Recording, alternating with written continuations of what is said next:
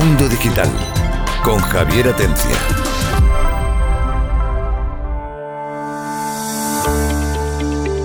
Buenas tardes, bienvenidos a Mundo Digital. Hoy vamos a hablar de un tema, eh, bueno, que mola mucho, como es la robótica, pero la robótica y de la inteligencia artificial.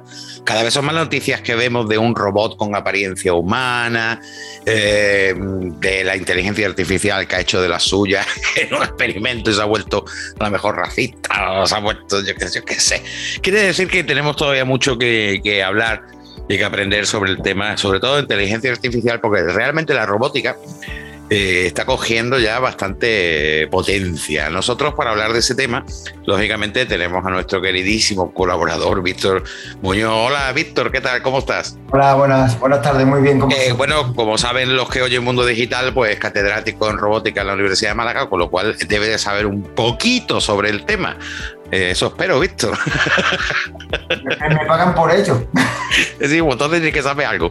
Algo Bueno, sí. y vamos, eh, Víctor va a ser quien nos va a explicar las diferencias que hay, vamos a hablar de los avances y vamos a hablar de la inteligencia artificial. También tenemos a Antonio Sevilla. ¿Qué tal? Buenas tardes, Antonio Sevilla, Hola, buenas tardes, ¿qué tal? subdirector del Colegio MIT. Tú aprovechando para luego explicarle a los niños, ¿no? Tomando nota, tomando nota. Tomando nota. A Antonio Postigo, el hombre del campo. Muy buenas, caballero. A ver si Tú ya te has quedado con eso del hombre del campo, eso de mudarte al campo, pero además como tienes actividades campestres también, Ah, Oye, estoy encantado. Cualquier día hablamos de las cosas que se puede hacer en el campo. Y estoy frito por echarle mano a un robot que me haga unas tareas que me tiene deslomado por ahí. Lo, lo hay, lo hay, ¿eh? lo hay, ¿no? Claro. Juan. Miguel Enamorado, nuestro psicólogo de cabecera, ¿qué tal? ¿Cómo estás? Hola, ¿qué tal? Buenas tardes, ¿cómo estáis todos? Espero que bien. Pues, pues fíjate, hablaremos de inteligencia artificial y tú vas a poder hacer la comparativa con la inteligencia humana. Mal vamos a salir parados de aquí, de esta comparativa. Francis Villatoro, nuestro doctor en matemáticas, físico e ingeniero, bienvenido. Un placer de nuevo estar con vosotros aquí. Y Juan Antonio Romero, buena gente, subdirector del programa. Aquí estamos echar un ratillo guapo. Es que la verdad que yo te nombré subdirector, pero trabajas poco para ser subdirector. ¿eh? Me, me preparo noticias y luego no me dices, venga, suéltala. No, me te saca Francis y Francis te tira dos horas y media, es normal. Empieza a hablar de. Bueno, con lo que te pago tampoco te puedo... Mira, pues si te pago por no trabajar. También, bueno, también es verdad.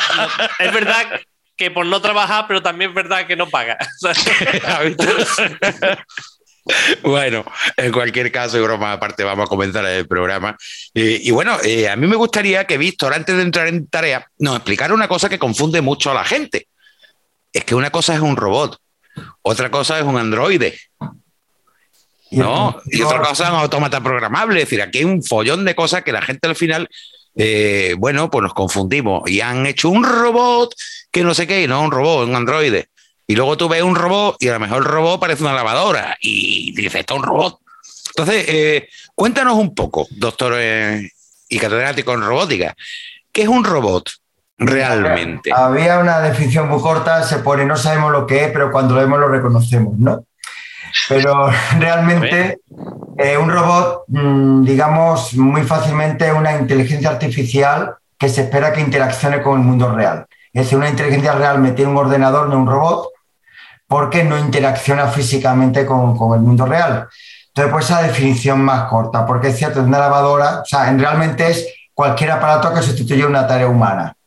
Le paso una lavadora un semáforo, no tienen inteligencia y podría ser un robot. Pero ahora lo que esperamos, o lo que, digamos, lo que se entiende mejor es, eh, digamos, que, que sea capaz de, de- de pensar de alguna manera e interaccionar con el entorno, ¿no? Es decir, hay una cadena que es eh, percibe, razona, actúa. Es una máquina que haga eso, pues un robot. Y en el caso de que sea una máquina, por ejemplo, como el Thermomix, que es un robot de cocina, ¿eso sería un robot o un autómata programable o eso qué es? Bueno, el- ¿Es un robot de cocina o no? Es un robot, depende del nivel de inteligencia que le ponga. Yo diría más un tipo un autómata. O sea, hay un nivel básico que un autómata, que esto pues lo dijo Herón de Alejandría, Arquitas, no, Arquitas de Tarento, Arquitas, fue el que cuñó el término automatos. Automatos es algo que tiene con movimiento espasmódico, programado y, y siempre el mismo, ¿no? O sea, eh, eh, un tic, ¿no? Un tic se mueve como siempre en movimiento. Entonces, digamos, eso es, hace un movimiento, se mueve, pero la inteligencia que necesita para hacerlo es mínima, una lavadora o un robot de cocina. A medida que tú eres capaz de percibir el entorno y sacar conclusiones a, a partir del entorno y a partir de razones y tú eres un robot. Digamos, hay una graduación muchísima. Y luego vamos a, a la siguiente, que es el androide. Eh, un androide, eh, bueno, ya sabemos que algo que parece un humano, sí que tiene aspecto humano o a lo mejor de animal también, porque no, bueno, androide sería de humano, ¿no? Eh, Sí, por andros. ahí. Eh, Pero, pero tiene que ser inteligente a su vez o basta con que sea eh, algo eh, programable. El androide, por el momento de las películas que tienen entre androide, cibo, robot y todo esto, ¿no? Un androide sería algo como, digamos, que emulase a un, a un humano, o sea, a un, a un animal. De hecho, hay robots zoomórficos que imitan serpientes, imitan gusanos. Se han hecho, bueno, incluso redes neuronales que imitan perfectamente un gusano dentro de un cuerpo de gusano. Entonces, sería algo que emula un ser vivo, un androide. Normalmente sería un, ser humano, ¿no? También hay otros robots que son las inteligencias ubicuas, por ejemplo, en 2001, que aparece HAL 9000, ¿no? Manejaba toda la nave y todo, y eso era un robot, la nave en sí era un robot, ¿no? Entonces, digamos, cuando hablamos de androide, espera que sea como más humano, incluso lo, lo- lo confundas con humano. Hay una cosa de psicología que eh, le llaman el, el- el valle, en, en- en español, la crisis principal en español creo que sea el valle inquietante, le llaman. El valle inquietante es, tú tienes un robot y si tú ves que era un robot, mm, eh, estás, digamos, a gusto con esa máquina, pero a medida que se parece más a un humano, estás a gusto, te inquieta, a no ser que sea tan humano, tan humano que no lo distinga. Entonces, Es por eso por lo que yo he estado viendo eh, estos días atrás, he visto noticias sobre el robot con aspecto, otra vez he dicho robot, pero bueno, da igual, para que no nos liemos, con aspecto humano, pero ninguno está dotado de una verdadera inteligencia artificial, más bien son programables. No, Precisamente a lo mejor es para evitar ese efecto tan extraño que los puede provocar. Hay una eh, investigación que llaman los geminoides, que hay muchos investigadores por ahí que lo que hacen es un clon suyo robótico, o sea, algo con aspecto robótico, igual que el investigador. Hay famosos por ahí muchos geminoides. Eh, eso es muy inquietante, pero esas investigaciones se basan en emular movimiento de la cara, movimiento de sorpresa, movimiento de alegría, de tristeza. Entonces, bueno, pues se dedican a eso, pero eh, si buscáis geminoides en, en YouTube, es bastante inquietante verlo. Eh, o sea, sabes que no, nos pasa igual con, con las películas de, de esto de animación por computador. Si ves Toy Story, pues te gusta ver a Buzz Lightyear, pero me, me acuerdo de mí que, que era Beowulf, ¿no? Que, que ya empiezan las cosas. Yo, mira, por ejemplo, hay un ejemplo quizás más conocido que el de Boston Dynamics, esta gente robótica de Estados Unidos que hace robots con, con forma de perro, con forma de no sé qué, que las pruebas le dan patadas para tumbarlo. Fíjate que un robot que, que tiene una pinta de más de... Pero en cambio te da cosa que le peguen la patada, ¿no? Sí. Además, hay fake vídeos muy divertidos, ¿no? De que hacen con croma, hacen es que, como que es mentira de mentiras, sí, sí, que son. Eh, pero Ah, es que para, para hacer un robot es que hay que cubrir varias cosas de, de- de un humano, ¿no? Otra, una es el cuerpo, que es la mecánica, otra el cerebelo, que es como me muevo, creo que hace muy, muy- eh, Boston Dynamics. Boston Dynamics eh, lo que hace es un cerebro perfecto, guarda el equilibrio, eh, saltan, todo. Sin embargo, le falta la parte del raciocinio, ¿no? No, no son inteligentes realmente. Y si os fijáis en estos vídeos, hay pegatinas con una especie de QRs por ahí para que el robot sepa lo que está viendo. O sea, no percibe realmente bien el El entorno entorno, claro. tienen muy bien hecho el cerebelo y por eso son capaces de hacer esas cosas. Sí, mira, No, yo te voy a hacer... Te, voy a hacer yo una pregunta. Te voy a hacer una pregunta ya yo creo que deberíamos de preguntar entre todo, convertir esto en una tertulia, porque eh, creo que es como va a molar más. Eh, precisamente viendo a los robots de Boston Dynamics, los voy a seguir llamando robots para que nos ubiquemos, bailan, saltan, tienen una fuerza brutal, tienen un equilibrio brutal. Hay unos que son tipo humanoides, bastante grandes y fuertes, pero son tontos, quiero decir, no tienen inteligencia puesta, inteligencia artificial. Podría ser peligroso, a lo mejor que en un momento determinado eh, le ponga una inteligencia artificial y pase como con los ejemplos que hemos visto de las pruebas online de inteligencia artificial que se han vuelto a mejor extremas, en las nazis, eh, eh, racistas, es decir, ¿qué pasaría si un trasto de ese calibre le pone una inteligencia artificial y se le va la pinza? Está la peli Saturno 5, eh, no sé, en Saturno 5 era, ¿no? Con Farrah Fosser-Mayer y Kirk Douglas, que un robot de esto. No, el problema ahora que hay es que los ordenadores no son tan potentes o tú no puedes integrar una inteligencia artificial dentro de un cuerpo que además tiene un cerebelo que tiene que mover todo el cuerpo y además tiene que percibir. O sea, eh, el cacharro sería bastante grande y sobre todo una, una cosa que limita mucho son las fuentes de energía. O sea, mm, eso gasta batería y, y resulta que, que, bueno, que no está integrado todo, pero digamos sería inquietante y eso, hombre, Dynamics es una spin-off de la agencia DARPA, igual que Intuitive Surgical, que sacó el robot Da Vinci que opera, son spin-offs que hacen y lo que buscan, lo que buscan, ¿no? Pues son robots que pueden tener cierta utilidad, utilidad bélica. ¿no? Yo- También yo el tema de los esqueletos, está el tema de los esqueletos que no hablamos, que es que el robot te lo pones tú, tú te pones el robot encima y te da, tú eres la inteligencia del robot, vamos, como la teniente Ripley en Alien 2, ¿no? Con, luchando con la reina Alien con aquel exoesqueleto. Pues eso también es una forma, digamos, de mezclar humano con robots con exoesqueletos. Sí, que en el límite es el cyborg, por ejemplo, en la película Robocop, ¿no? Sí. Sí, de- sobre eso eh, quería hacer yo una, una pregunta, porque eh, tú que estás muy metido en ese mundo, a todos nos da un poco miedo el tema robots tipo Terminator, etcétera, etcétera, pero, pero yo creo que incluso nos debería dar más, más miedo los cyborgs. Ah, ¿En qué, ¿En qué momento estamos eh, tecnológicamente hablando con respecto a eso? Es decir, modificar al ser humano con, con tecnología. Eso le llaman transhumanismo, me parece, intentan eh, ahora mismo eh, modificar el ser humano con tecnología realmente, bueno, hay gente por ahí eh, que se ha puesto implantes, ¿no? Que van directamente al cerebro, tienen una antena y perciben ondas electromagnéticas de alguna manera. Ahora mismo lo que hay es, bueno, los implantes cocleares, ¿no? Pues para las personas que no tienen, que no oyen, ¿no? Pues que puedan, hay ciertos implantes para eh, meterse directamente en la parte trasera del cerebro, ¿no? Para tema de visión, prótesis, es lo que más hay, eh, y se está intentando también órganos, ya hay eh, corazones artificiales que eh, te sirven mientras que espera el, tra- el trasplante, digamos. Eh, hay cosas de, digamos, de cerebro para andar por casa, o sea, de algo que tú te pongas un chip y de pronto seas súper inteligente, no hay porque no se sabe cómo el cerebro codifica la información, o sea, no, no se sabe todavía. A mí todavía me, me bueno, había un proyecto que se llama Blue Brain, que es un proyecto europeo que, eh, digamos, gobierno de Suiza, que está haciendo con unas cocleares de neuronas. Y él piensa, porque no da para la máquina, pero él piensa que cuando, eh, eh, digamos, sea capaz de emular todas las neuronas de un cerebro que es tanta estrella como la Vía Láctea, eh, pues resulta que ese cerebro de pronto tomará conciencia. A mí me cuesta trabajo pensar en eso. Mm, No se sabe cómo está eh, almacenada la información del cerebro, no se sabe ni se sabe cómo es la conciencia, o sea, que, que el robot sea consciente ¿no? de su entorno. Yo creo que todavía hay mucho. Ahora lo que tendremos realmente órganos artificiales, manos biónicas para prótesis, para el día a día, pero digamos mejorarnos como, como humanos en transhumanismo yo creo que todavía queda.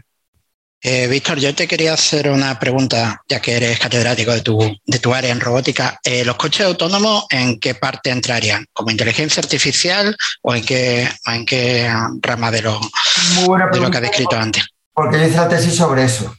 Pues Un autónomo, eh, eh, un coche autónomo, un robot autónomo. De hecho, mi tesis era de robot autónomo y el coche percibe ahí ya, bueno, pues eh, coche con deep learning aprende lo que un peatón, porque un peatón puede ir una bicicleta, puede ir con un abrigo, puede coger la mano de otro, un- que un paso de cero, o sea, es capaz de percibir el entorno, saber lo que hay guiarse sin chocar. Con lo cual entraría más la definición del robot, porque percibe, razona y actúa.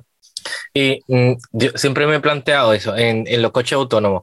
En un caso extremo, eh, ¿quién programa el coche para que decida? A ver, y me pongo un ejemplo, ¿no? A ver, yo te- el coche se va y tengo o que lanzarme contra un muro y matar al, al ocupante o que lanzarme contra unos peatones y matar a los peatones. ¿Y ahora qué pasa? Eso, mm, ¿cómo- eh, mm, la, Hombre, la si, si- moralidad si de nos basamos en el que- juego, si nos, baja- si nos basamos en el juego Carmageddon, ¿vale? Te damos más puntos por los viejos. Vale, que pues, hacer algo así porque pues eso entonces se ha escrito. claro. Eso hay muchísimas noticias, muchísimos temas de eso que, que es un problema eh, ético, porque Sí, pero es que no sé, eso, bajo el punto de vista de Víctor, ¿qué es lo que, cuál crees que es la decisión más Ah, afortunada? hasta un humano es difícil, ¿no? En ese momento, ¿no? Hay una parte eh, que es ética en robótica. Eh, por ejemplo, ¿por qué los trenes que pueden ser perfectamente autónomos, o incluso los aviones?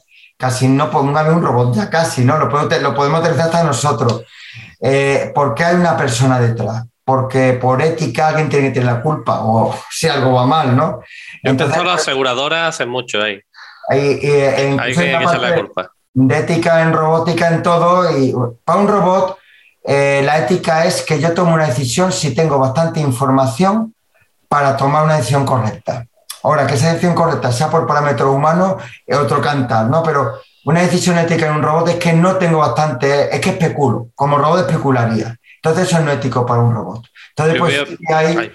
normativas que, que van sobre el sentido. Ahora, que es un muro matar a uno, matar a otro, mm, pues habría que enseñar al robot que una cosa y que otra, ¿no? Que yo creo, lo- yo lo veo complicado. Enseñarle ética. No, yo quería preguntar una cosilla, pues eh, si nos remontamos al principio del todo, ¿no? Había un tal Al Yassari, ¿no? Que era de los primeros precursores que inventaron en el 2000, 1206 eh, tema robótica y Da Vinci también intentó hacer un esqueleto. Pero a mí, como soy un friki en tema de, tal, eh, de, de la me- medieval y demás, un estafermo, que es el típico eh, estante donde tú vas con la lanza, golpeas a un escudo y hace automáticamente, simula como si fuera un, un giro para golpear, intentar golpear al, al este, aprovechando la lanza y demás. Eso sería un autómata, sería un robot, sería porque tiene apariencia humana pero no lo es. ¿Qué te definiría eso? Pues igual, por ejemplo, que los, los ajedrecistas que dieron por hacer por el siglo XVIII, por ahí, ¿no? Que hacían movimientos, ¿no? De, incluso Torres Quevedo tiene una- un, ajedre- un ajedrecista, ¿no? Serían más autómatas porque no tienen capacidad de aprender.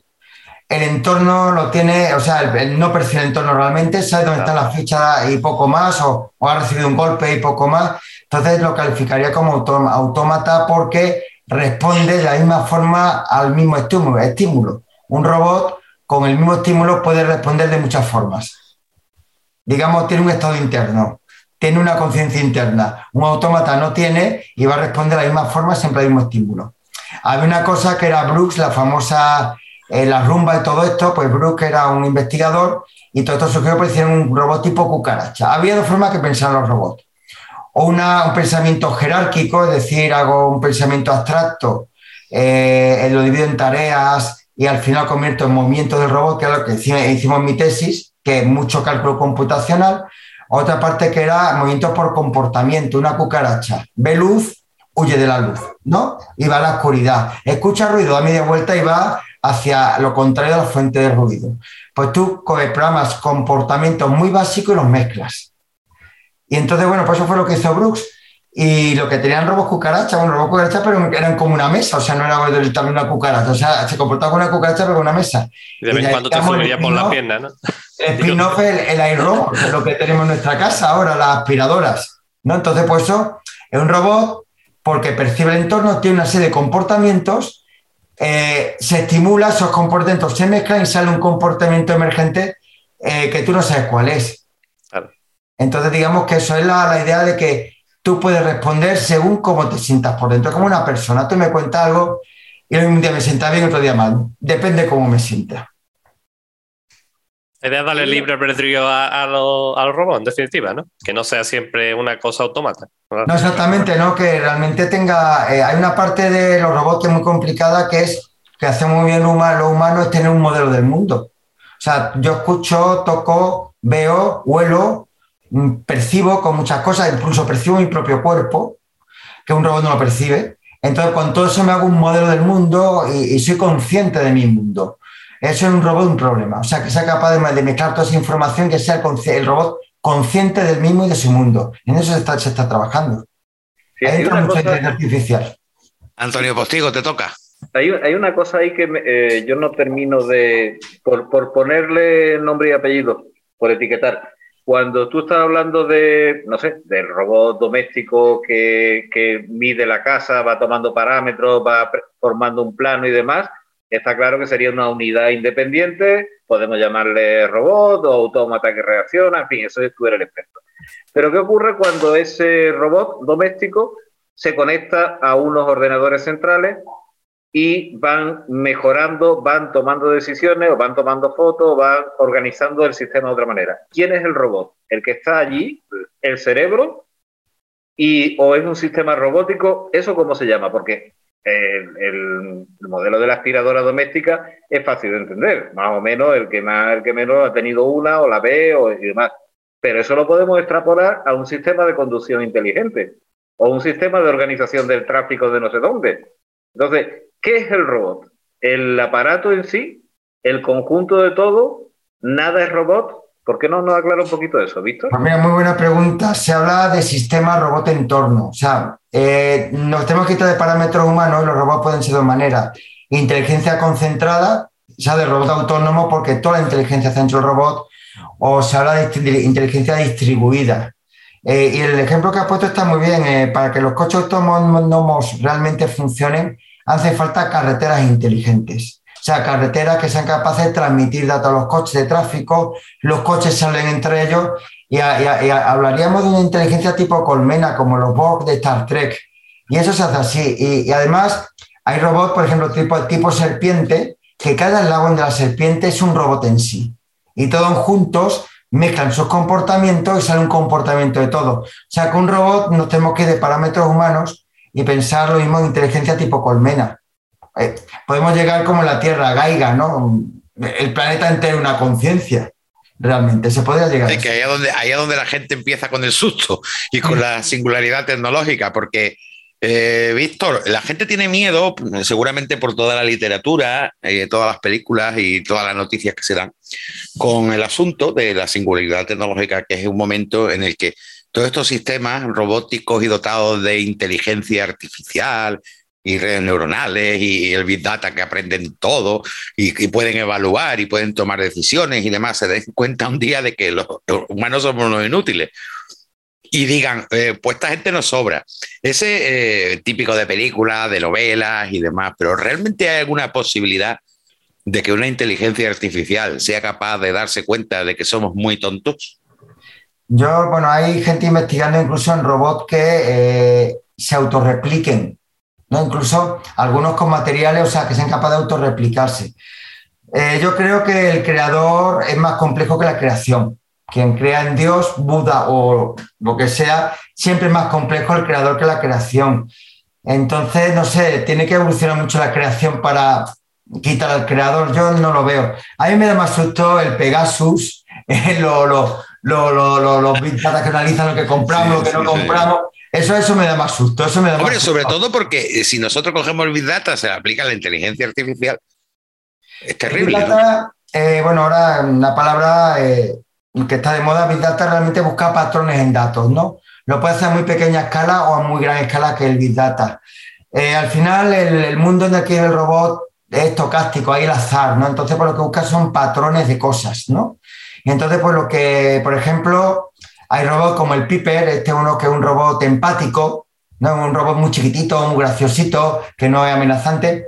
Pues cuando habla contigo, eh, eh, lee los gestos que tú haces, cómo habla, las inflexiones de voz e intenta ser empático contigo. ¿no?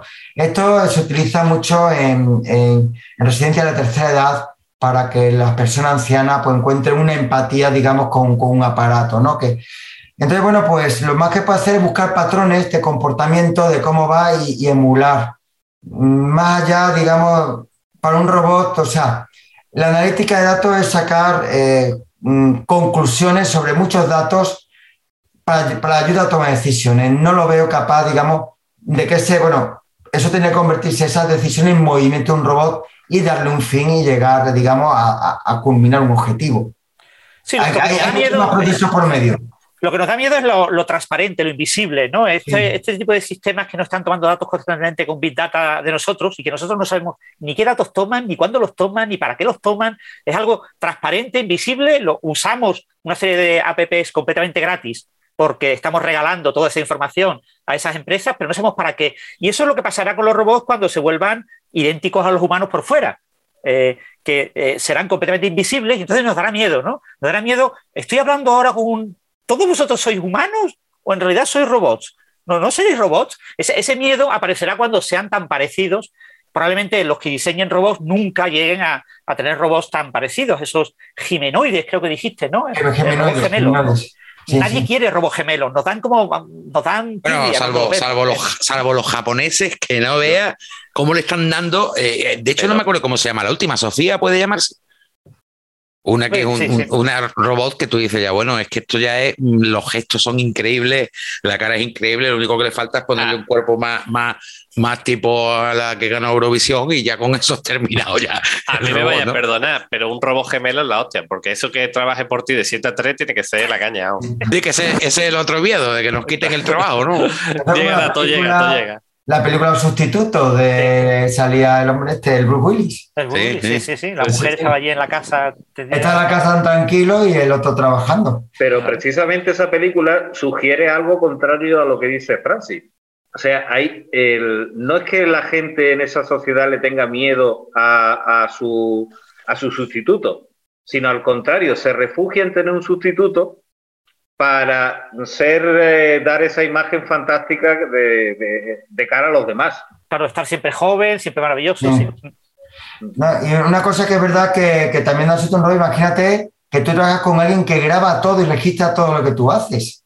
O sea, es, o sea una, eh, es un atentado a la intimidad, o sea, oh, auténticos cotillas, ¿no? Un cotillo, un cotillo, allí, todo grabado. De todas formas, ya lo estamos.